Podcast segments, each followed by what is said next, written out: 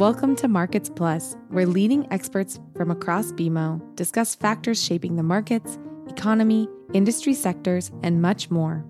Visit bmocm.com slash markets plus for more episodes.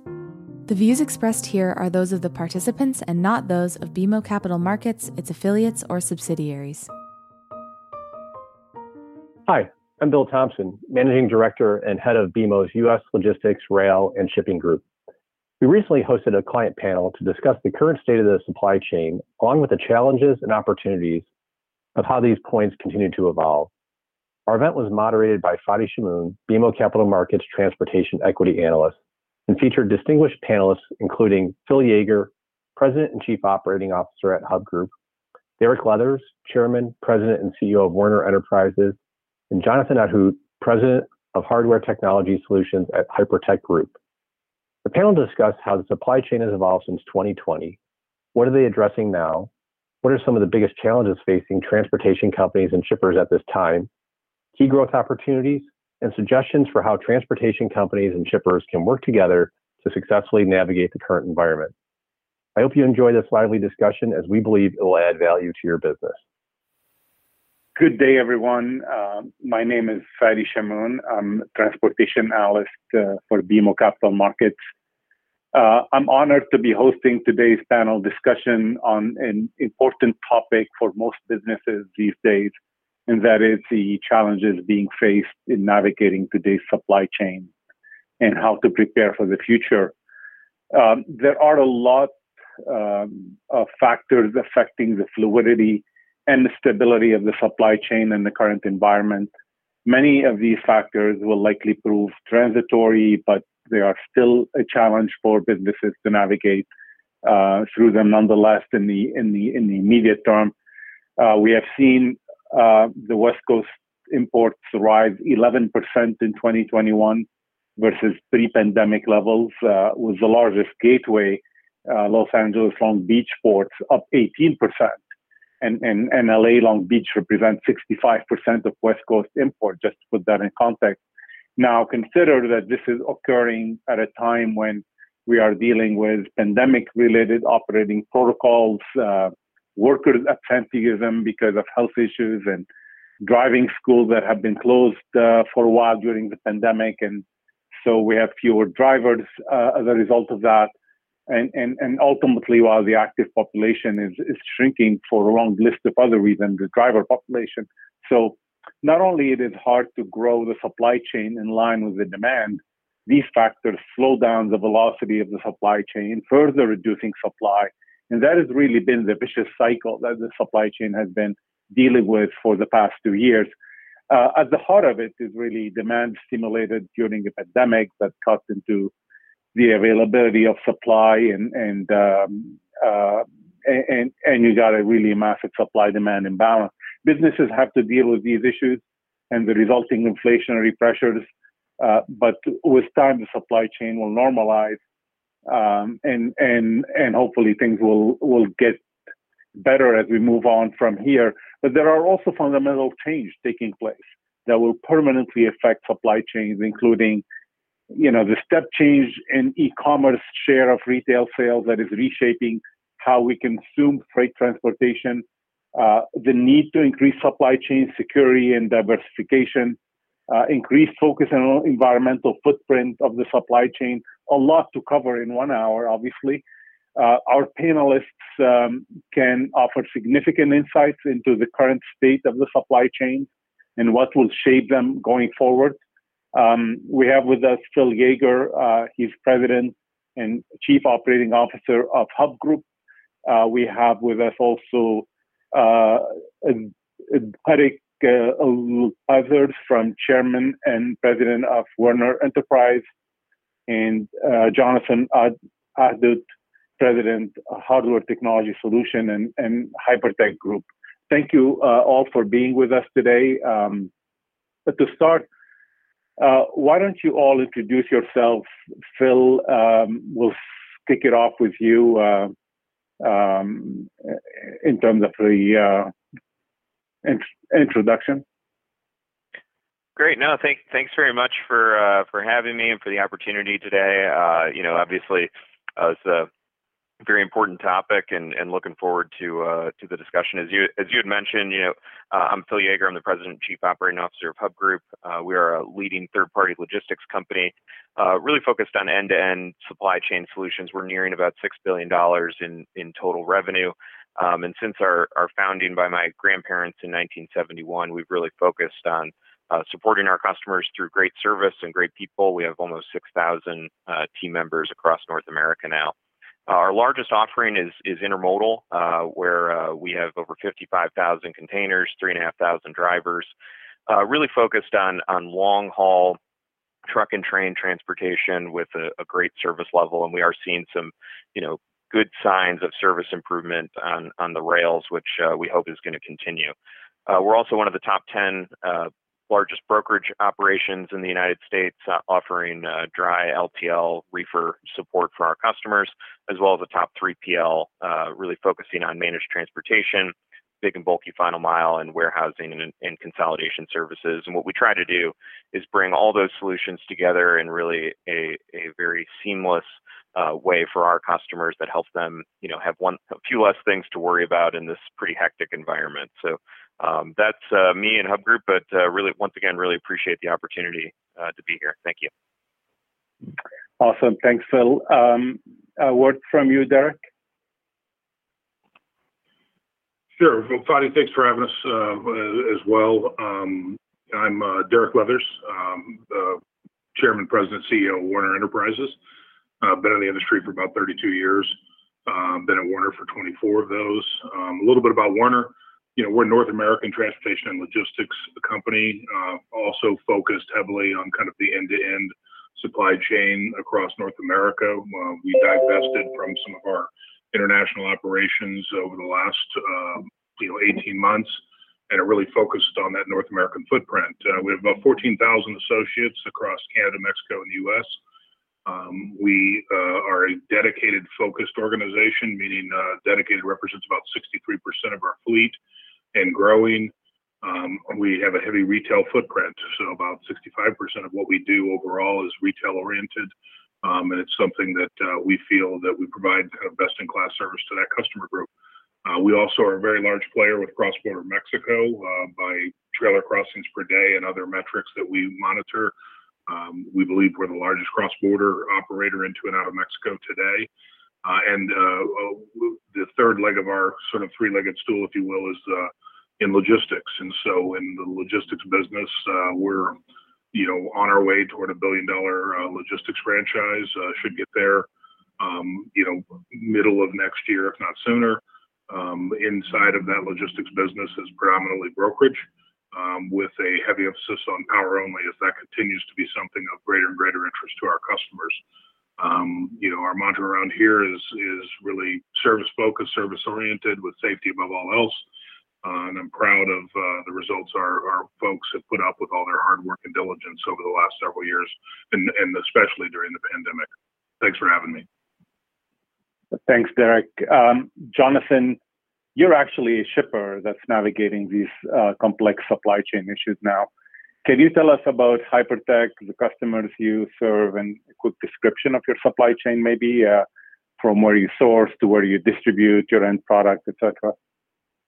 Sure. And also, thank you for having me for this call. It's definitely a great opportunity to share with uh, you know great leaders on, on the call here as well with uh, Derek and Phil. So as you said, yeah, we're we're a tech company, right? We're a tech infrastructure company. Uh, we provide you know, through multiple business units. We have a wide range of uh, cutting edge infrastructure technology products and services.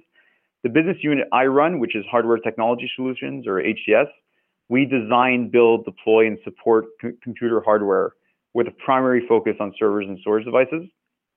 So basically, we would be a customer of Phil's or Derek's when you think about how we actually distribute those products. Now, our customers are a mix of industries. You know, we're talking cloud, communication, financial services, media, media entertainment, healthcare, and public sector verticals. We're talking about more than 3,000 customers in more than 80 countries or 450 data centers. Because, like I said, most of what we ship are servers and storage. Now, where we source, you know, technology is mainly sourced out of Asia. There's a lot that comes out of Asia, but we also source out of North America and Europe. That's really at the component level. When you think of subcomponent, you know, it's you know you're looking at different regions within Asia. So components typically come from China and Taiwan. It's the majority of where we source our components. But when you think about the subcomponents that make up those components, those can also come from Japan and Singapore. Uh, so when you're thinking about that from a you know a, a, supply chain and freight perspective, you see how it can get quite complex, where we're bringing things in from Asia and then shipping it across the globe. So when you think of an end customer perspective, again, it's really across the globe: North America, EMEA, APAC, and Latin America. But you know the majority of our customer base, the majority of those 3,000 customers, are based out of the U.S., which is you know our largest market. Thank you for having me. Okay, thanks, uh, Jonathan. Um, let's kick it off with a few topics here. So, um, I talked earlier about the state of the supply chain and supply demand imbalances we are experiencing, and really across air, sea, and land modes uh, across the board. Uh, what have been some of the key challenges for you since the pandemic started?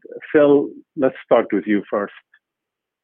Yeah, great. No, thank you. Um, you know, I, I would start with I think you know our team has just done a phenomenal job stepping up for our customers uh, throughout the pandemic, and uh, you know it's uh, been you know amazing to see how we've all rallied around uh, really making sure our customers are are succeeding. But I, as I think about challenges, you know I think first and foremost was the the whipsaw of of demand, right? When you think about when the pandemic started and uh, you know the closures and, and really lack of demand that was out there, uh, to what has been really a, a multi-year sort of significant growth uh, in, in, shipping demand uh, coming really close after that. And I think what you saw was uh, a lot of customers really tightened the belt. Uh, a lot of a lot of companies in our industry really tightened, um, you know, and and didn't necessarily invest to the level that was going to be required uh, to uh, support that demand that was coming back so quickly. And so, um, you know, we did our best to continue to to grow, continue to invest. Uh, I think we did a nice job there, but as an industry, we definitely were uh, not. We didn't have the, the capacity available to support that demand. And, and I think for us, we want to make sure we're stepping up and, and supporting our customers and giving them realistic expectations as well, because we don't want to overcommit and, and make sure that there's so we can make sure they're set up for success. Um, you know, the second thing, and I, am sure everybody has has struggled with this, is, is uh, hiring, right? And uh, you know, I think for us, both on our drivers, but uh, you know, in our office staff as well, and in warehouses, um, it's been a very competitive uh, hiring sort of time, and uh, and I think we've done well once again, being able to continue to add drivers, continue to grow our team of associates. But uh, it has certainly been competitive and something we've had to get creative in our uh, processes to make sure that we're bringing in the right people that fit our culture, and you know, but also being able to support the growth that's coming at us. So um, if I if I look at those two, you know, those, those would probably be the biggest ones that stand out, but. Uh, uh, you know, there's there's certainly others that are out there, but all in all, feel very very strongly that we did a great job, you know, kind of managing through this and supporting our clients. Okay, thanks, Phil. Um, Werner has also had a obviously first-hand look at domestic shipping, and you're you're heavily involved in that. Uh, can you talk to us also about some of what you're seeing on your end, Derek? I'm sure. Um, to, to, be frank, it might be easier to talk about what hasn't changed since 2020 than what all has changed, uh, just because, as Phil's already indicated, I mean, we've been through, um, you know, a very uh, strong whipsaw of uh, demand to supply inflection. Um, I don't want to repeat what he's already covered. I think he did it well. Um, I do. I will double down on some of the labor availability issues, both on driver, uh, but across really the entire spectrum.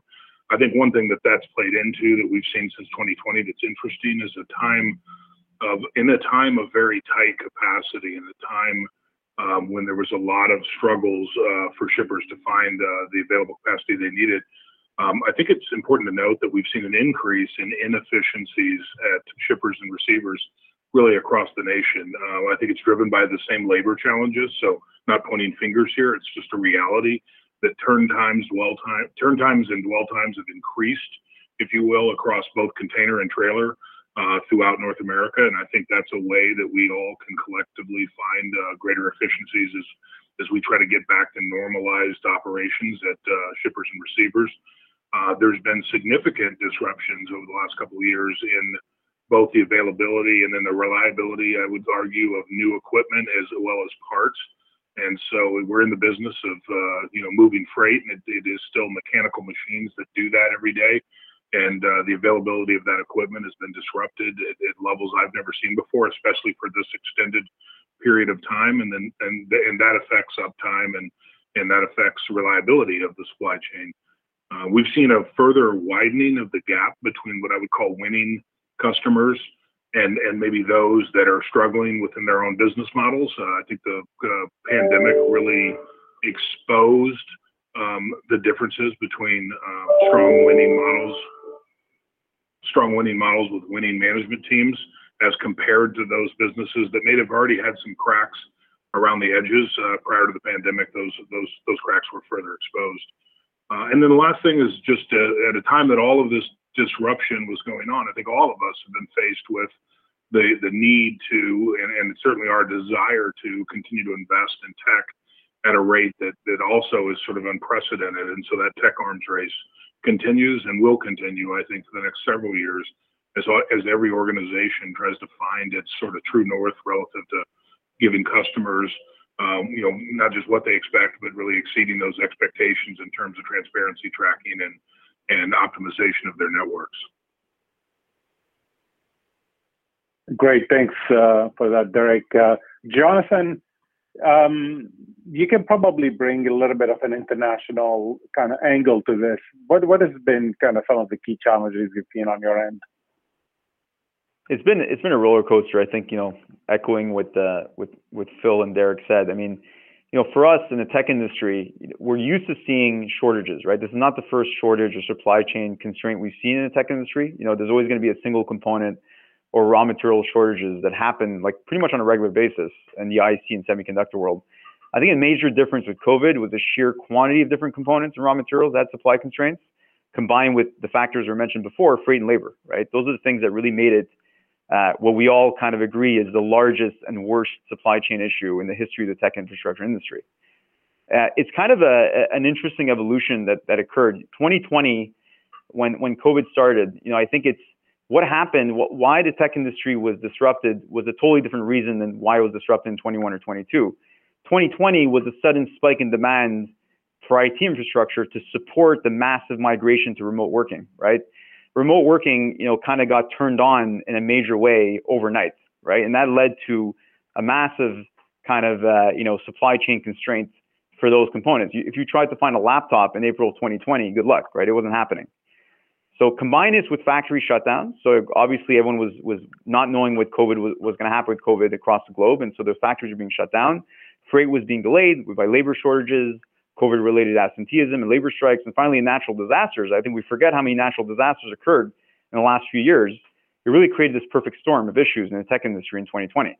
Now, though this lead, did lead to a pretty big disruption in global supply chain, hyper, as you know, Hypertec didn't get impacted too much.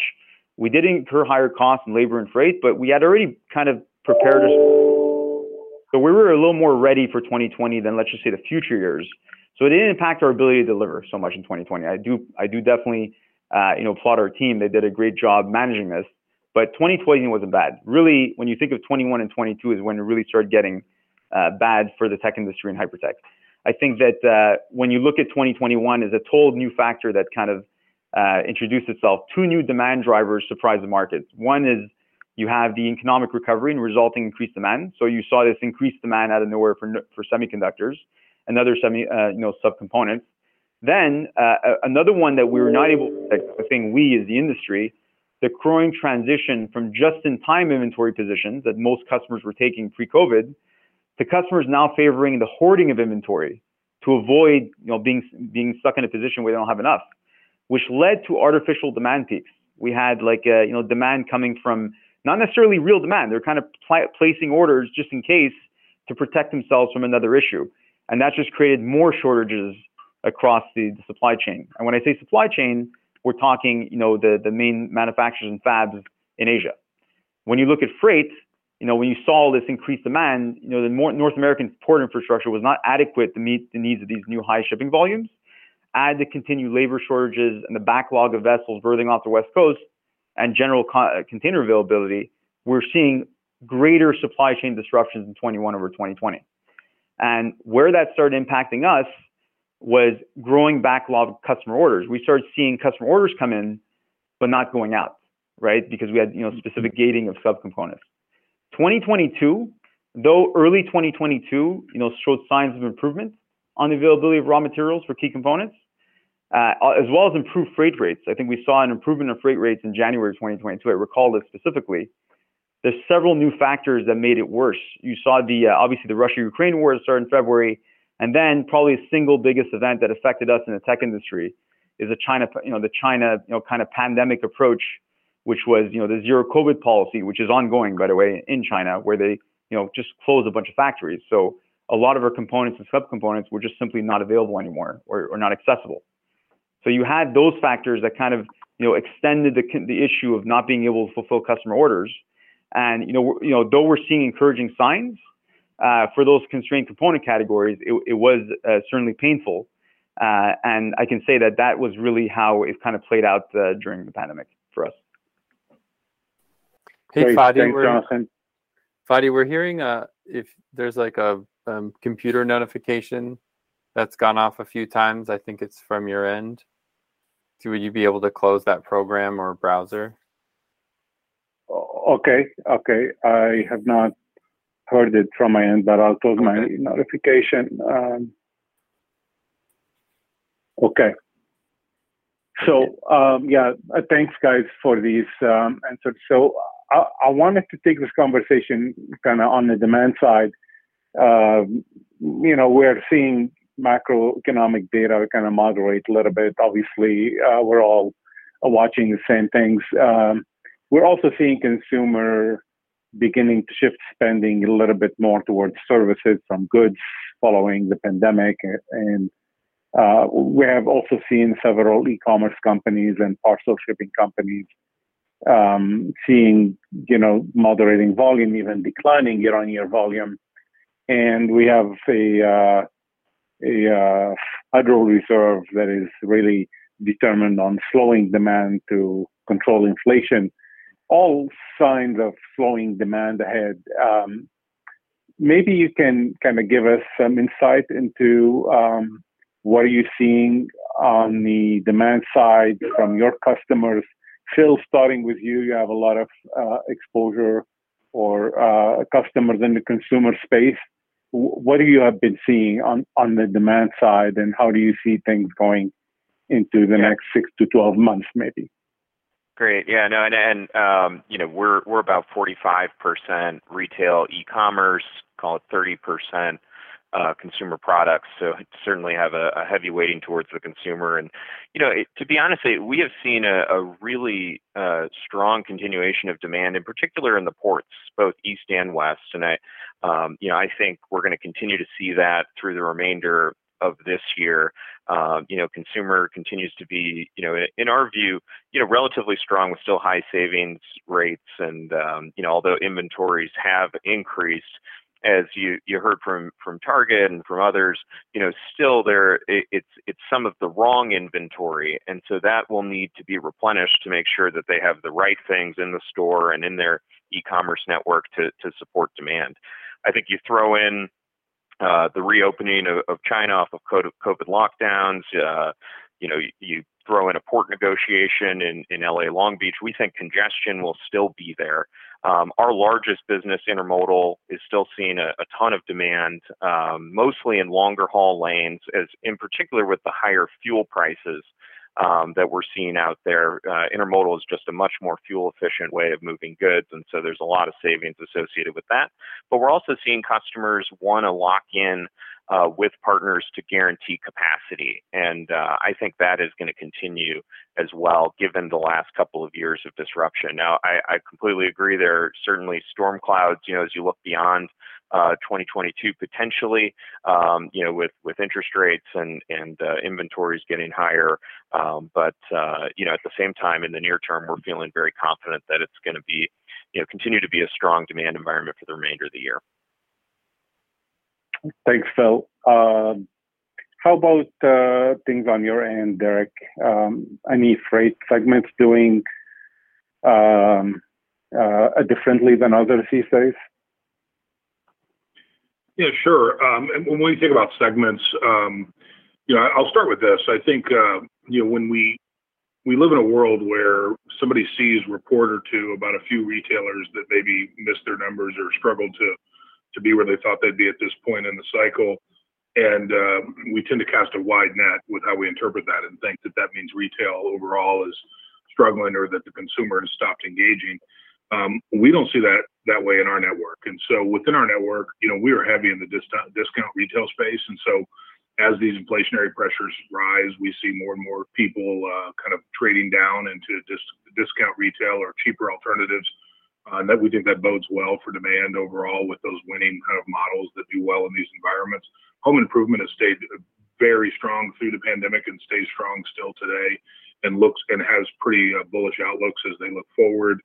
Um, others that maybe uh, I think are really suffering from a temporary issue, uh, like food and beverage, has been off a little uh, year to date, and I think it's driven by, frankly, cooler temps and uh, and and worse weather. Uh, we've done some pretty exhaustive uh, work on overall weather trends year over year, kind of nationally, and um, found some interesting, you know, kind of anecdotal information, but you know where you know, the, the amount of increased just bad days, so very heavily windy days or overcast or, or, or cooler days has really impacted things like food and beverage. But as soon as things now are, you know, heating up, no pun intended, um, they are they're seeing those uh, those uh, consumers come back.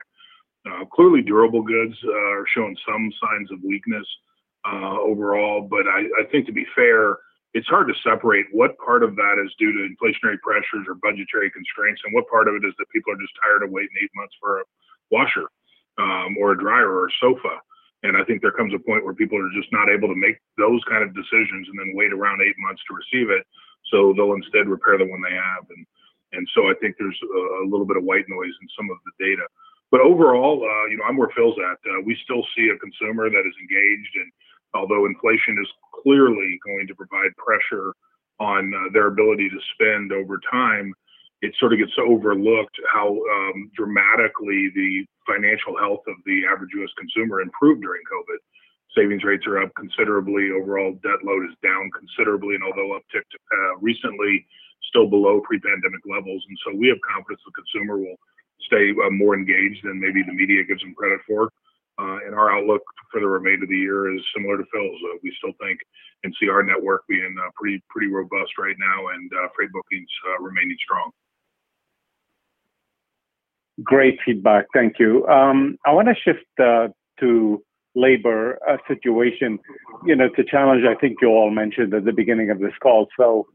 Um, market still feels very tight right now, but truck hiring has somewhat picked up in recent months and employment uh, levels have improved. Um, so the industry seems to have kind of seen uh, uh, some improvement on that front over the last few months. Uh, maybe starting with you, Derek, what has Werner been doing to attract and retain drivers and what the situation is like on the labor front now? Uh, sure. You, you it's certainly been one of the roughest labor markets I've ever been a part of over the last two years. And, uh, you're right. There are some statistics that would point towards some easing uh, over the last couple of months. Uh, I would argue if you dig deeper into those statistics, though, what you find is a, a significant increase in what I'd call straight truck, local truck, uh, dray truck, um, and and like home delivery in a in a van and or straight truck, and a much lesser increase and actually still at pre lower than pre-pandemic levels in that over the road truck driver type of role. So tightness is still uh, out there in that space, and I think will remain. Uh, what are we doing? I mean, we're focusing on giving our drivers the highest quality equipment we possibly can, making sure our pay is competitive. Um, but I'd tell you that our our biggest focus is probably on lifestyle, really leaning into meeting drivers where they're at in terms of where their desires are, and trying to build a lifestyle that is is not like that which is often reported on you know, it's always interesting to me that that when you you'll see articles from time to time saying, you know, there's no driver shortage, there's just a pay problem or a lifestyle problem, and then they quote statistics that are three to four years old at least, and sometimes older than that. And so they talk about average driver wages at forty-five thousand dollars. Well, that job doesn't exist, and nobody's paying forty-five thousand dollars to a driver today. Um, they talk about drivers being out three weeks at a time, and that job is is very rarefied air. And yes, it exists, but it's not the common job that any truckers hiring for today. Uh, so lifestyle customization has been an industry focus. It's certainly been a focus at Werner. Uh, we spend a lot of time expanding our training programs. Uh, training has predicted.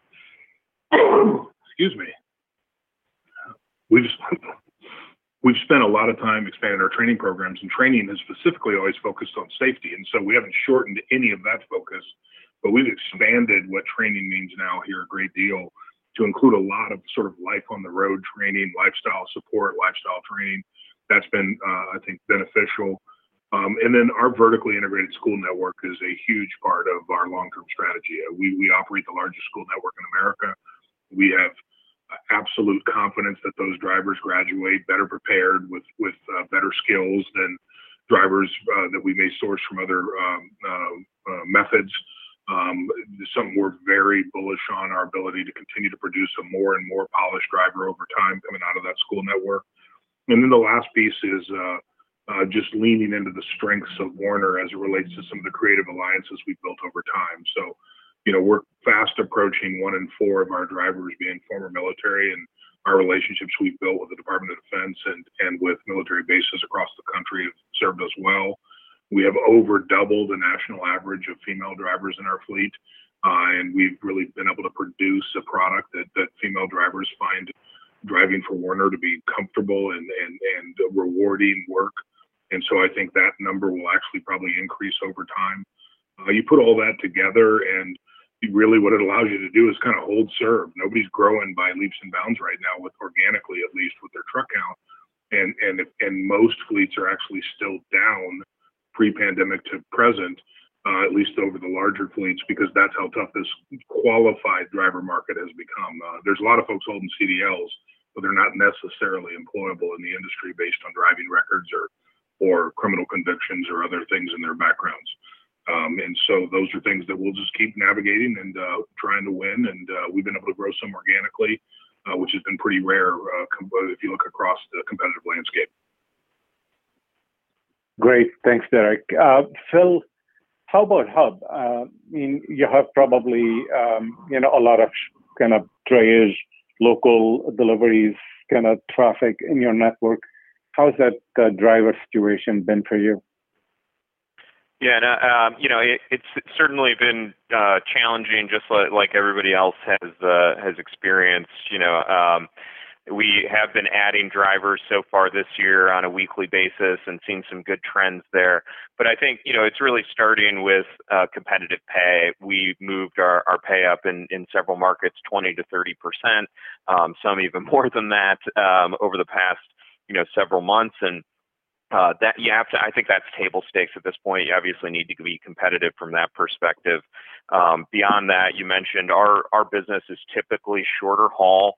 Um, our drivers are home most nights, pretty much every night. Um, and we're also trying to position with them the career trajectory that they could have into roles uh, in management at the organization by, uh, you know, being with us for several years and showing their commitment and understanding the operations, but also being a leader within uh, our fleets and terminals. Um, you know, we also are really highlighting the age of our fleet. Uh, we've invested significantly. Gotten by the end of the year, we'll be down to about a 2.3 uh, average age uh, year uh, in our in our fleet uh, at the end of this year. So, you know, one of the newer fleets in our industry, and we think that really benefits uh, our drivers with great safety technology, but also just a, a really nice drive as well, fewer M&R issues, and and really helps to make sure they're having that strong quality of life.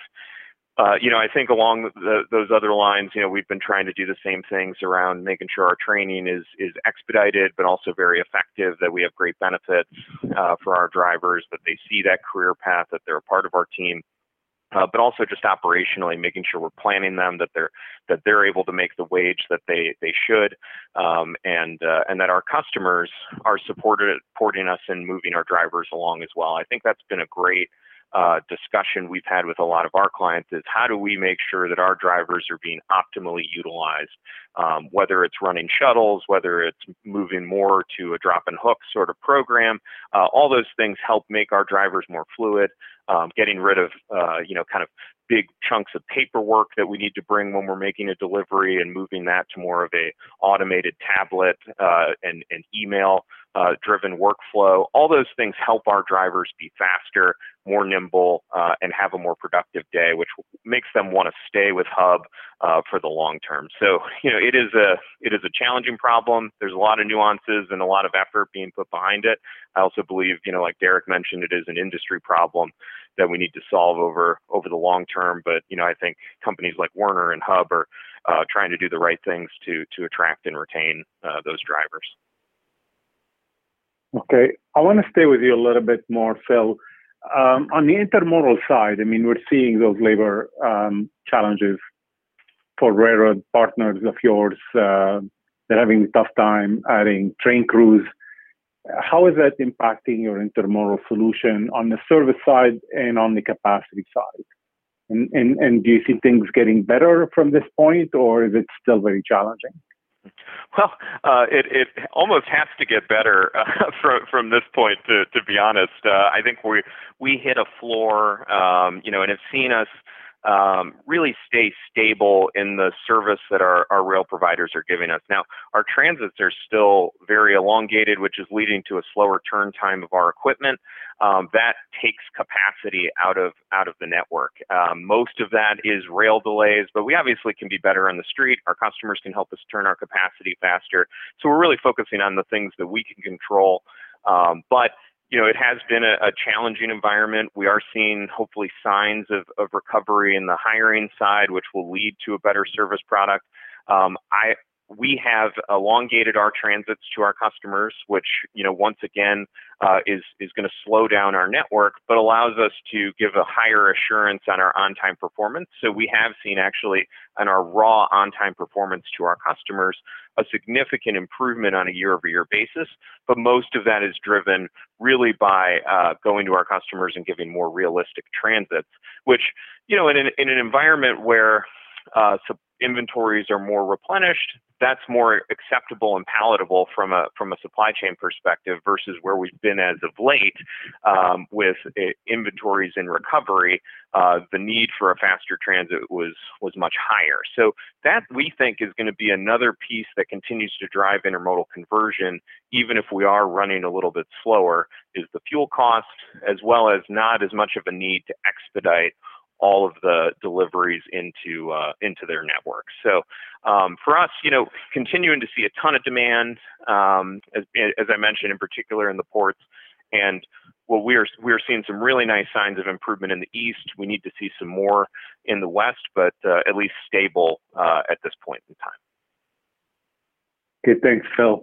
Um, Jonathan, um, trying to bring you in here on this topic. Obviously, Hypertec is impacted you know, both directly and indirectly by by some of the challenges that Phil and Derek uh, talked about with labor. Um, are there other labor vulnerabilities you're seeing in the supply chain? How are you minimizing the disruption? Um, any uh, any any uh, feedback you can provide to us? Yeah, so I think you got it right, right? It's both uh, you know, in, it's indirect and direct, right? So you have the indirect external, which is all the factors we mentioned before. Uh, you know, with the the vendor, you know, our, our our manufacturers or our vendors having labor shortages driven mostly by COVID-related factory closures, and then obviously all the freight elements that uh, you know Derek and Phil have been covering. Uh, when you think of direct internal labor, though, like you know people that work for Hypertec, uh, you know, we did have obviously periods of higher than normal absenteeism led by strict, uh, you know, COVID-related protocols, you know, through the throughout the pandemic. I can say, you know, similar to what everyone else is saying, the most impactful issue has been, you know, really a lack of availability of skilled workers. Right? Uh, we're seeing this. You know, it, it's it's something that's it's a phenomenon that's played out in a way that I don't think uh, many of us expected. You know, kind of this acceleration of, you know, more people retiring, uh, less access to skilled workers in general. Uh, and you know we're seeing this happening in a few key departments in our in our uh, in our group, talking about like engineering, manufacturing, warehouse workers. We've had we've had a lot of trouble kind of uh, you know finding the right type of uh, skilled workers. Clearly, the uh, the kind of growth of e-commerce and everything that's going on around that, and, and when I'm saying e-commerce, I'm talking about really you know Amazon and other and other uh, companies like that has also created some pressure for some of those jobs as well because we do have similar roles within our organization. Now, even if that has been the largest factor, uh, we've we've done many investments to kind of minimize uh, you know the issues and the impact of those uh, of that labor shortage. Uh, you know, when you think about you know what we had to do to kind of uh, deal with it, uh, you know, we actually looked at you know investing heavily in, in training and development. I think that you know helping current employees and new employees grow within the organization has definitely been very beneficial and helpful in, in being able to mitigate this. Uh, investment employee engagement. So there's many different initiatives that our you know HR team has done to kind of make the experience at Hypertec you know better, and we feel that that has has helped retention. There's paid and benefits. There's no doubt that the market did see uh, you know an impact there, and in some cases pretty substantial on on what that looks like uh, from a benchmark perspective. Uh, and then you know when we talk about inflation, that's all kind of tied to it. Uh, we did invest also in infrastructure automation. So oftentimes, you know, doing, you know, some of the work we do is manual, right? Some of the work we do in the manufacturing space is manual, and the more we can automate it, make it more pleasant to do, make it uh, safer, uh, that has helped with retention and satisfaction. We've also restructured our organization. You know, I think, you know, this labor market issue, I don't think is going away. I think it is going to be a continued issue to deal with. And, you know, I think companies need to be creative in the way they approach it, right? Uh, you know, I think, uh, you know, Phil and Derek mentioned some really creative ways in the way they're dealing with it. The way we've done it is that we've kind of decentralized some of the critical functions to diversify, you know, where we actually need those skilled labor people, right? So, you know, oftentimes when you see a labor shortage, you know, some markets are affected more than others. So it's really a matter of kind of not putting all the eggs in the same basket and decentralizing, you know, where those critical functions need to operate. So that's something we've enabled, and we actually enabled that in 21, and we've seen a lot of benefits uh, from that implementation. So what we've noticed with all this is actually it's increased employee satisfaction despite all that cloud of COVID that's been over their heads. Our retention rates have gone up and we've minimized labor disruptions. That's really the key. But uh, probably most importantly is driven efficiency. You know, in years where it's been difficult to uh, really bill uh, and invoice customers given the supply chain constraints, efficiency was key. And we actually saw efficiency at the labor uh, at the labor side, despite the higher wages and everything. So I think that that's definitely been a success uh, on the side of Hypertec. Okay, thanks, Jonathan. Um, shifting over to inflation, um, you know, you you know, I mentioned earlier, you know, pay pay uh, pay inflation in the order of thirty percent, and obviously there are other other things that are also inflating within the cost structure. Uh, you know, fuel and others, obviously. Um, can we uh, kind of discuss a little bit uh, what you're seeing on that front, how your ability to pass on these inflationary cost pressure to uh, the consumer down the line? Um, you know, obviously with demand moderating, I think there's a little bit of risk here that you know the pricing um, you know moderate at probably the worst time when the inflation remains a little bit too high. Uh, starting off with you, Derek. You know, there's, like I said, a lot of factors that feed into the rising costs, labor and fuel and other. How are you trying to minimize those increases, and how much of that increase are you are your customers able to absorb? Yeah, sure. Um, you know, as far as how we try to minimize them, obviously, like we'll, I'll take them one at a time. But on the fuel side, you know, we're doing everything we can to lower our environmental footprint, increase our MPG, um, make sure we're running and, as lean as we can and fill as many empty miles as we possibly can. So that at a minimum, you know, as we think about that that line in the P&L, it's it's is is mo- the, the vast majority of every mile driven needs to be revenue producing, and so um, you know we'll at any given time on our one-way network and you know call it low double digits of empty miles in total. And when you think about a shrinking length of haul that increasingly is sub 500 miles, if you've got less than you know 10 or around 10 to 12 percent empty miles you know you're already highly efficient. You're essentially going from one side of a city to another side of the city uh, to pick up that next load more often than not. So uh, a lot of focus there. A lot of focus on uh, dedicated backhauls and making sure that we do everything we can to increase the revenue share opportunities for our customers to lower their overall spend. But there are inflations, uh, inflationary items up and down the P&L. I mean, labor and fuel are the two big ones. You've already spoke about those uh, but equipment's not getting any cheaper, and parts availability um, is is very disrupted. And so what happens is people do what people do, including us, which is they go out and try to secure greater availabilities and deploy more inventory across their network to make sure they uh, they can impact uptime and lower overall operational costs. but that comes at the expense of higher procurement cost of those parts. Um, the increased uh, focus on lifestyle across the industry, I think, is one thing that's been very much overlooked uh, in terms of how much productivity it's taken out. The publicly traded uh, carrier group, on average, is down 12% in productivity from before the pandemic till present, and many carriers are down, you know, mid double digits. Um, and there's many things that, that, that are involved in that. You know, the uptime issue because of parts availability I already talked about the, congestion on the highways as people are returned to normal lives. But but honestly, the largest single piece of that is is design. It's it's engineering more lifestyle into the job and getting people home more often. And that does raise your overall cost per mile. But if you don't do it, you're not going to have the tractor seated to begin with, and there's going to be a bigger issue. Um, the last one I'd, I'd, probably point to is, you know, the ongoing pressure on the insurance and claims line. Uh, carriers like Werner and Hub and others are uh, are making tremendous progress in the frequency of accidents and even greater progress on the severity of accidents and have done so for many years. Um, and yet, uh, the cost of insurance continues to rise regardless because of nuclear verdicts and these outlier type uh, outcomes that happen in, in, the courtroom. And I think uh, it's uh, not all you know all that well understood that when uh, some of these verdicts go as nuclear as they do, it ends up in the cost of goods uh, because you, it has to end up somewhere, and it's it's not free money, um, and and we've got to continue to focus on a safer and safer future, and we will. Um, but there's always still going to be these days where um, decisions are made inside of a courtroom that, that, that are very hard to follow or understand in terms of the, the, the awards that are that are coming out of those uh, courtrooms at times, and uh, that's an inflationary pressure. As far as how do customers support us, I think they're very supportive of uh, the the real linear um, uh, items like driver pay. They understand that in order to seat a truck, we have to pay more. In order to pay more, we have to receive more. And so the beauty of our model is that with 63, 64% of our fleet in dedicated, you know, we're making that decision jointly with them. You know, we need to pay this fleet more money. Here's why.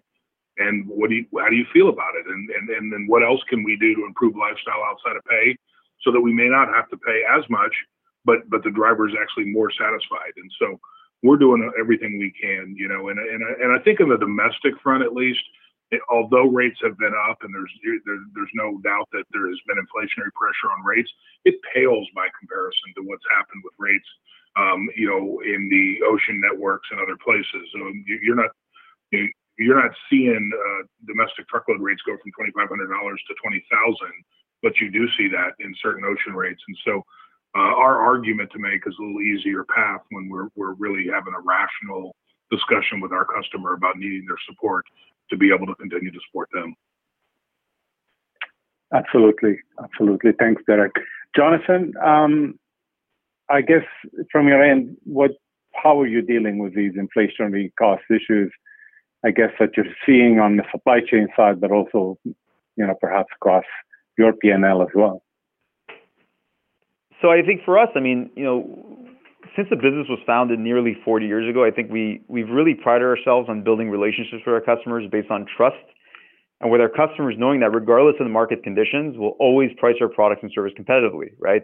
And any price increases we pass on will be justified and reasonable. I think you it seems obvious, but unfortunately, we live in an industry where some you know some companies will take advantage of situations like this and see as opportunities to drive higher margins because you know tech is critical to the customer's infrastructure, right? So you know you're in a leverage position sometimes when they can't find it elsewhere, right? And that's something that you know, we really pride ourselves on really making sure that we you know whatever price increases we have, we're very transparent about them, and you know and we justify them so we understand what they are. So that's definitely contributed heavily in our ability to recover these costs, right? And consider that these costs, the main drivers are raw materials. Uh, you know, you're talking about freight, you're talking about direct labor, so that you know they're pretty easy to quantify, right? So you know we've had a not so hard of a time, you know, claiming that back. Now, that being said, we've seen some exposure more related to increases in support fulfillment costs. So when we, after we ship out a system, you know, after, let's say it breaks, we do need to go and fix it. So usually you, you, you factor in your warranty costs at the start of the, at the start of the period when you actually sell the gear. And those warranty periods can range between three and five years. So obviously you can't adjust that eh, on the fly. You know, you do incur those costs and obviously all the costs related to admin and overhead, which is you know driven primarily by freight and wage increases. So I think that has really been the costs have been difficult to mitigate. because though we end up adjusting our price, which again, justifiable and reasonable, uh, you can't predict how these costs are going to, you know, kind of trend ahead of time. It's very difficult to predict exactly how they're going to increase. So a lot of times the adjustments are only done prospectively, right? So we do get impacted in the short term in those instances. So really given that approach to our customer management, I can't say that this has been a major issue. Obviously, we do see short-term impact on the P&L, which is kind of expected. But in the long run, I think that uh, you know I, I, don't see any concern for the inflation, how it affects our ability to recharge our customers. Great, thanks. Um, I want to shift over quickly to um, technology and how you're using technology to, um, you know, um, improve the supply chain, improve service. Maybe, um, maybe uh, we can start off with you, uh, Jonathan. Uh, how how how is Hypertec using technology and innovating to uh, improve the supply chain? So look, innovation is definitely a key value here at Hypertec, right? It's always been the heart of our business. And when we think of innovation, I think a lot of us think of you know some new technology or, or some new uh, you know kind of something that's fancy and, and nice. But you know it's, it's it's across the board. It could be a process related matter. It could be the way we approach supply chain. You know, in every aspect of our business, we really try to adopt the you know an innovative approach. When the supply chain issue hit us in 2020, right? Uh, you know, due to COVID, we were able to leverage some of the key strategies, you know, in regards to our, you know, to our supply chain, be it redundancy, or our, our global reach that really helped us counter the effects of the shortages. Now that really helped us get through 2020, and uh, we understood quickly that as the as the market kind of shifted, we needed to pivot to be able to deal with the headwinds that are coming up in 21 and then again in 22. Uh, so the way we kind of approached it is that you know it, it's really kind of pivoting towards expanding our, our, our global vendor base. So that was key. And when I say expanding our global vendor base, it's not only the direct vendors, also their vendors, so the subcomponent vendors as well. That's something we do that others do not do, where we really start sourcing the subcomponents for our actual vendors. Uh, we increase our inventory retention strategies, and we're a manufacturer, so you know, really buying ahead of time key inventories is, is really the key to kind of help uh, alleviate some of the supply chain issues. Uh, and we also expanded our authorized vendor list. So you know, when a customer is buying, we've been promoting. Obviously, we've always been promoting having multiple sources for every component but we kind of went on the, that whole initiative uh, kind of went on steroids. We, we, we, took it to a different degree where we really sat down with each customer and really proposed all these different vendors they can work with to kind of limit the impact of the supply chain. Now, from a technology perspective, though we did implement additional automation tools to improve process really around our you know, supplier CRM, our focus has been more, more on the innovation of our products.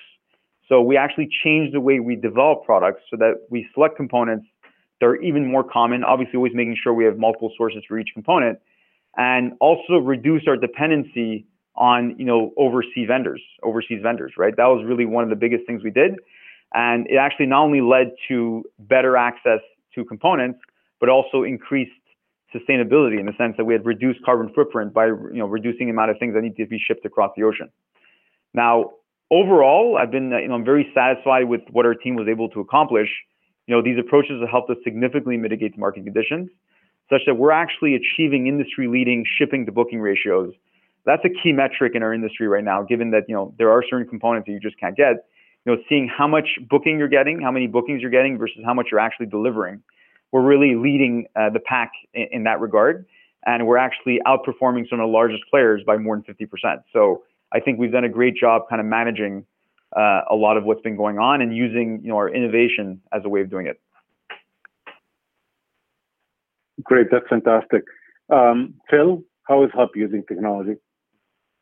Yeah, so uh, you know what we talk about at Hub is innovating with purpose. So making sure that there's a, an application and a return, um, you know, on the investment that we're making in technology.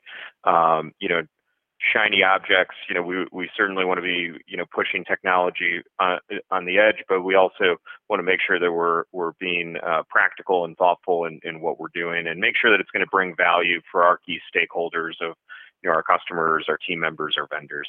Um, so you know, I'll give you some examples of things that we're doing, but you know, it, we've had satellite tracking in our fleet uh, of 55,000 containers for several years now, and uh, we're really focusing on leveraging that technology, using it to make our drivers more efficient when they're in a rail ramp, showing them exactly on a satellite image where the container is that they're looking for. And if that one's not available, actually giving them an alternative to go grab while they're in the ramp so they're not having to sit around and wait. Um, really making them more efficient. Uh, we've also used that to automate billing with our customers, uh, by geofencing their facilities and showing them the load and unload times and when we're entering a facility to automate that billing process, take one more step out of the chain, one more thing where they don't have to have a, a person walking around doing a yard check of how many hub containers do I have today, really not utilizing a person to their optimal uh, sort, sort of uh, contribution. Um, I'd say along with that, we've set up fast passes with our, our rail partners to get our drivers in and out faster. We've used our tablets to take paperwork out with our customers and have e-BOLs versus a, a paper BOL. Um, you know, other across our, our teams and all, all, all of our office associates, we've implemented, you know, RPAs to help take out the multiple touches we need to do, re-entering information into a customer website or, uh, you know, being on a load board and manually bidding. We, we've put APIs in place to automate that bidding process. So for us, it's all about that um, incremental improvements that are going to make us more efficient, make our team more efficient, make our customers better, uh, and, and, be the easiest to do business with. And, and probably the biggest investment that we've made in the last several years, along with integrating all of our ERPs and getting onto a single operating platform, is our, our customer facing technology. And we really think that we're best in class there. And that's why we've seen the outsourced logistics portion of our business grow so phenomenally is customers feel as though even though they've outsourced their logistics to Hub, they also feel as though they have that control and information on a day-to-day basis that they require to still feel confident in that. So, so really, uh, you know, focusing on those practical applications and around the ex- uh, team experience. Okay, thanks, Phil. Derek, um, on to you. What, how, how are like, what are the technology levers you're using or processes uh, in your company? Yeah, so here at Werner, it's it, a lot of it is going to sound redundant because it's very similar to what Phil just talked about, but it's about you know making sure we stay on the leading edge, but not the bleeding edge. Making sure that we stay away from the shiny objects, as he referenced. Uh, there's a lot of desire always to make um, uh, life easier internally, but but we always try to focus on making sure that we do that, but with an eye toward our customer. Like we need to make the customer's ability to interact with us uh, easier and easier over time. We're obviously looking at a lot of lean principles around here and trying to eliminate unnecessary steps and processes wherever we can, and then further take that next step and then automate everything that's able to be automated. Uh, so that we can really kind of move people's roles up the value chain into more productive things where all that experience and, and knowledge that they bring to the role is actually able to be utilized uh, versus doing kind of redundant, repetitive tasks. Uh, we've recently announced investments in both Mastery from an underlying uh, TMS perspective, and and we're kind of jointly uh, developing uh, that that's the structure of that software uh, with them, um, as well as you know staying very close to all of the different players across the autonomous sphere um, and in particular, you know, making an actual financial investment with Too Simple and sitting on the advisory board and having some ownership stake with Embark and others. And so we continue to look um, from an advisory perspective to stay as close to that and the development of really, I think, what will mostly be driver assist for, for, for the foreseeable future, but improved safety technology and improved lifestyle technologies for our drivers. Um, from a, and if you pull back a little bit and just think about it philosophically, what we're really going to try to focus on as we go forward on our roadmap is making sure we build things that we think are secret sauce, things that maybe increase our ability to optimize uh, and, and make our customers' uh, freight networks, more efficient, but then buy things that are more uh, rudimentary or foundational, um, um, maybe less uh, sexy in nature, but but need to be highly efficient and and so we're we're, we're taking kind of a hybrid strategy uh, as we bring all of our various divisions onto one platform. We're in the call it early to middle innings of that endeavor, and that roadmap is still probably two to three years of runway before we see all of the benefits. But at a at a seat level, measurements of productivity continue to increase. uh, efficiencies continue to increase across sort of brokerage intermodal logistics overall, as well as our asset business. Uh, and then the last thing is is using technology to better utilize uh, these increasingly expensive assets that, that play a role in everything we do. Um, and so we're able to do more asset sharing across, you know, dedicated one-way and logistics, uh, which ultimately benefits our customer uh, when we do that because it lowers the cost of operation.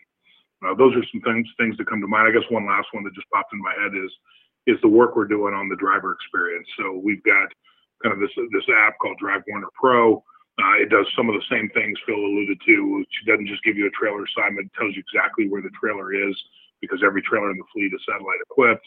But it also gives you all kinds of pay data and and uh, you know next load data, uh, as well as, as as trended data in in what you've been earning over time to kind of avoid the pitfalls of overreacting to a moment or a one load or one day and lets a, a person see their glide path, uh, lets them do, you know, kind of tetherless uh, pre-trip and post-trip inspections, and, and, and therefore eliminates tons of paperwork, but actually increases accuracy of those inspections.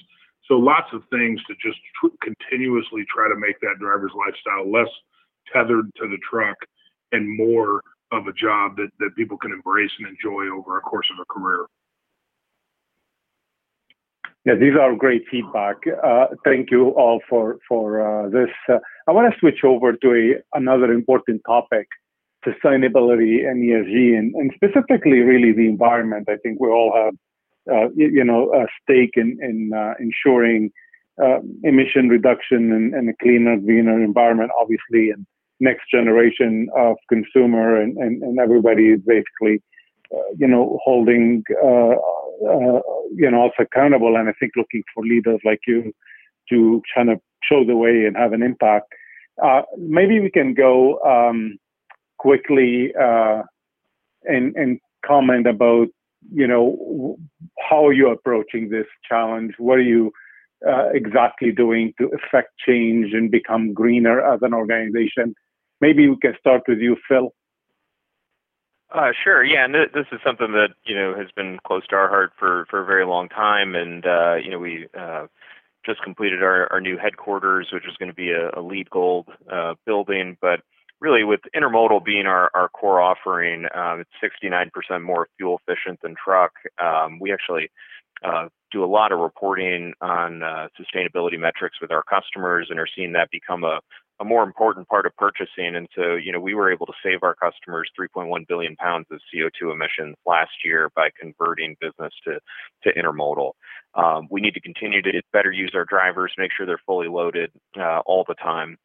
And we're also increasing our LTL consolidation network and our cross-dock network. Cross-dock network that's really helping to uh, create more, more full trailers, take uh, less uh, more freight off the road um, and uh, and continue to to drive that forward. I think the last thing I would highlight is, um, you know, we are making an investment in electric vehicles. Um, we'll be receiving those in early 2023, um, and believe that that is, you know, although there are some constraints around it, and we want to make sure that we're generating the the right return on capital. Um, that uh, that will be something that we'll invest in well into the future, given the short haul configuration of our uh, business. So um, all that, you know, continues is the is a really a part of our strategy to continue to be a more sustainable organization and, and align that with our customers as well. Great. Uh, what about Werner, Derek? Uh, what are some of the ways that uh, Werner is trying to become greener? Um, sure. Um, so for us, it's kind of an all of the above strategy. Um, you know, if you start on the, the, the fuel side or the energy side of the equation, which obviously is the biggest single place that we think we can make an impact over time, uh, we have electric uh, in our fleet today. We're adding uh, 10 more of those units uh, later this year. Um, we have a hydrogen test uh, set to be launched uh, yet this year. we've done and continue to test CNG, LNG, and dual fuel type opportunities across the fleet.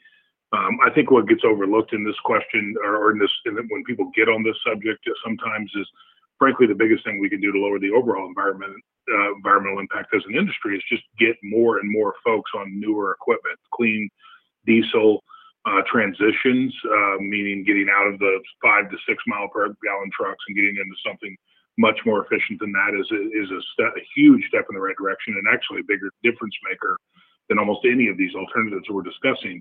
Uh, we operate our fleet at, at around 2.0 average age. Uh, in recent quarters, it's drifted up to 2.2, but that's just relative to equipment availability. Uh, and we've just completed, uh, really last year, but we completed the complete retrofit of all of our terminals, yards, offices, um, et cetera, uh, relative to bringing them up to the, the latest standards that we possibly could. In some cases, they can't be LEED certified because of the, the age of the building and the construction of the actual building, but but they certainly can be retrofitted with uh, the, the, absolute latest in uh, you know energy efficient uh, lighting and, and, and electrical grids and, and smart controls and everything else, and we've done that.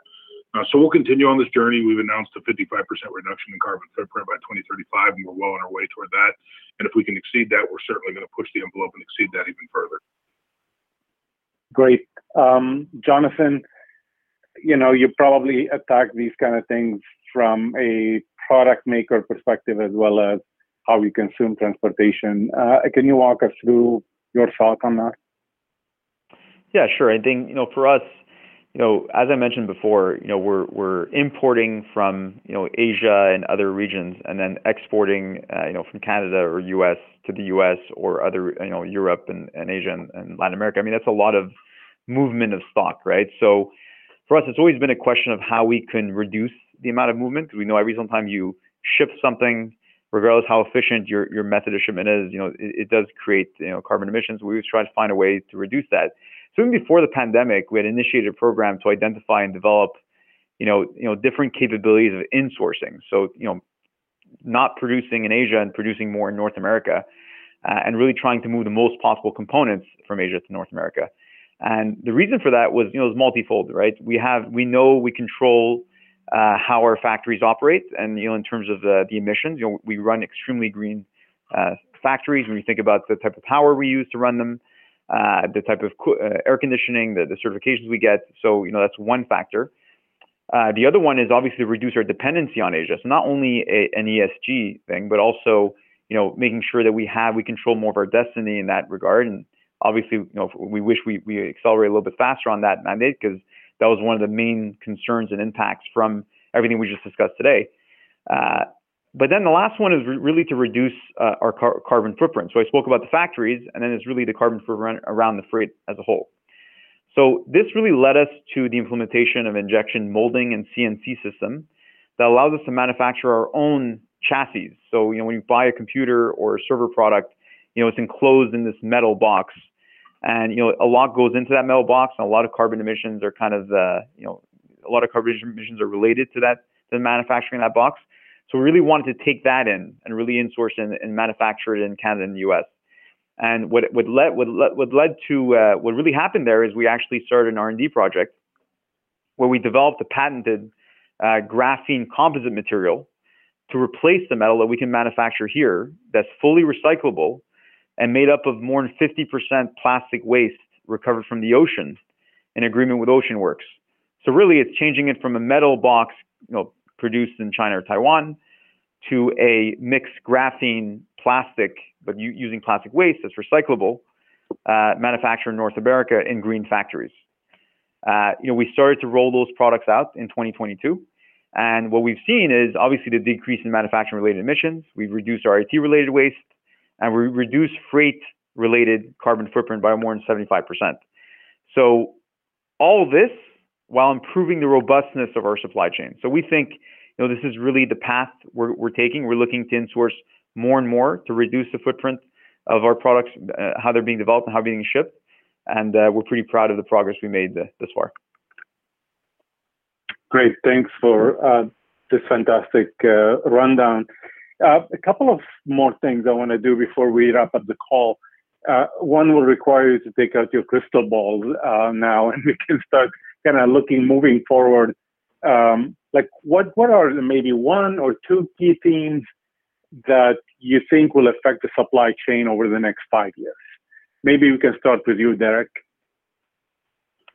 Sure, I'll try to be quick. Um, you know, I think ongoing, um, you know, conversion of the propulsion systems in trucks is going to be a hotly debated and interesting topic as it plays out. I think you'll see winners and losers. I think it's too early to tell which one will win. Um, the other one is I do believe you're going to see after the disruptions of the last few years, ongoing um, efforts to nearshore uh, more manufacturing. I don't think it's going to be the wholesale change people think it may be, but I do think around the edges you'll see more nearshoring. I think that bodes well for domestic transportation. Um, and we're excited about the reality that a lot of that will probably be Mexico and uh, related, and uh, our positioning there is is uh, second to none. And and the last one I guess that comes to mind is is I do think we're going to continue to see pressure on the labor front because if you just look at overriding demographics across the country, there's going to be a lot more people retiring than potentially entering the full-time workforce, and especially in the roles that where those retirements will be most um, apparent. Uh, so the trades, truck, you know, truck driver, mechanic, tech, those types of roles have a tremendous amount of pressure on them over the coming, you know, call it five to ten years. And I think we'll we'll have to continue to find ways to uh, excite people to enter those professions. Thanks, Derek. Jonathan, what do you think the key themes are? So I think I agree a lot with uh, with Derek. I think you're really going to you're really going to see uh, what he mentioned. Like the labor shortage, I don't think is is going to necessarily improve itself uh, over the coming years. I know there's different strategies to to kind of address it, but I don't think that's going away anytime soon. Uh, in terms of insourcing or or nearshoring, as you mentioned, I think that you're already seeing that in the tech industry. Uh, you know, there's announcements from uh, TSMC, Intel, and some of the major semiconductor manufacturers where they're building you know massive plants in North America. Uh, that's coming online in you know 24, and I think that will alleviate a lot of what we experienced. You know, the tech industry was caught by surprise with everything that happened. I think a lot of industries were caught by surprise, but you know, I know you know very, uh, you know, I, I, know that uh, I know the tech industry was definitely uh, you know shocked by everything that happened. It showed a lot of the vulnerabilities in our supply chain, and I think there's a lot of good action being done to kind of address it. The only issue is the actions do are, are longer term. It's not something that's going to correct itself overnight. There's a lot of infrastructure kind of implement uh, to deal with the, the, everything that happened. Uh, and uh, you know what I think is really is trying to see from the challenges where the opportunities are and how to kind of uh, you know find ways to address customer needs ahead of time. And the way I really see that is you know you, you can try to mitigate the most possible you know elements that are not in your control, uh, but it's it's really focused on you know developing a, a redundant supply chain, decentralizing operations. I think there's been a, a focus of doing everything, manufacturing everything in Asia and producing it across the globe. I think, you know, looking at uh, ways of kind of decentralizing where we're manufacturing, not only needs to be uh, in North America, it can be across the globe and really get closer to clients to reduce the reliance on cross-continent freight. And then leveraging innovation. I think that innovation is going to be the key uh, to a lot of what's going on. It's, it's for, again, mitigating supply chain, in reducing carbon footprint, I don't think we really have a choice, especially seeing how technology is growing. Right, it's it's growing at a at an accelerated pace. With COVID, the fact that everyone you know you know is working more from home, there's more the infrastructure is growing at a faster pace than ever before. We need to find ways to leverage innovation to reduce to reduce how much we're really emitting in terms of carbon and uh, dependency on international vendors. Great, thanks. Phil, anything to add from your uh, from your side?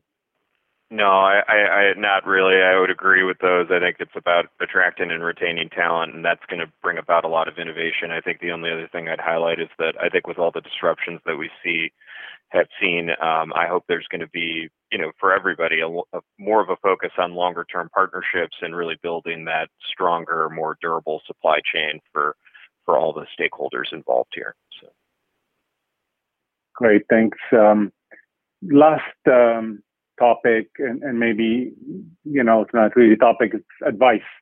Um, so as we wrap up this call, first, Jonathan, starting with you, what would you give um, kind of in terms of advice to the freight companies and how they can help your client, uh, clients like you, obviously? So I can tell you what, I, what I told our freight vendors. You know, obviously they, they went through. You know, we had these discussions over the over the pandemic. You know, for me, it's all about partnership, right? I think it's the measure for me of a true partnership is how the parties act when times are tough, right? When they're competing interests.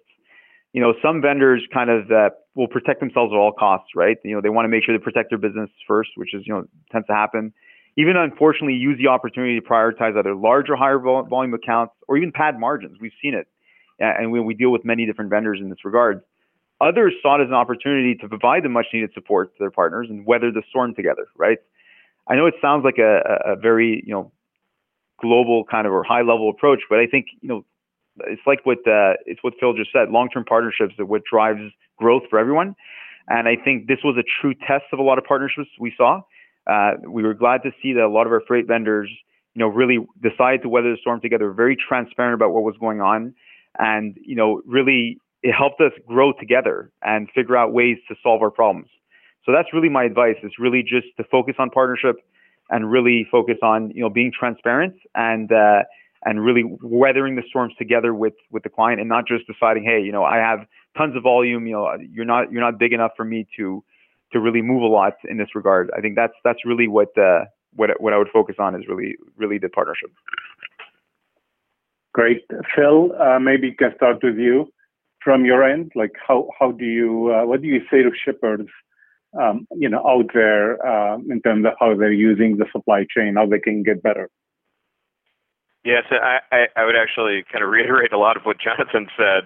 You know, to me, it's about you know partnership and locking in with your partners, both both through co- contract terms, right, locking in capacity over a longer cycle, um, but also if you're not if you don't want to do that, also locking in with those partners through different cycles and managing through them together, right? I think that that is going to set your company apart and allow you to manage volatility, which it's it's going to continue to be volatile uh, much more successfully than your your competitors, and that's going to allow your partners to invest, right, and have a longer term view of the relationship. And I, I guarantee you, if you take that approach, uh, you will get it paid back. Um, only other thing I would highlight is transparency and openness around your strategy and your priorities with those partners because all the companies that you're probably working with have are doing other things with other clients that if you're open and transparent with your priorities they could help you solve those problems through things they've seen with other clients and uh, or have already implemented or are doing. And I so I just think that transparency comes with partnership, but uh, but it would be something else that I, I think you'll get a lot of return on that openness around your strategy as well. Great, Derek. Um, any uh, insights you want to add? Yeah, sure. Tough to add a lot to that, so I'll be quick. Um, uh, you know, the one thing I would say that maybe hasn't been mentioned yet is we talked earlier about the decreased efficiency at uh, shipper and consignees uh, around the country during COVID. Uh, I know that that was driven by labor constraints that they were struggling with, and so we do understand uh, that it's not intentional, but there is an opportunity now to get back to normalized levels. We've seen dwell times increase industry wide, both in the container and trailer market, both the shipper and consignees.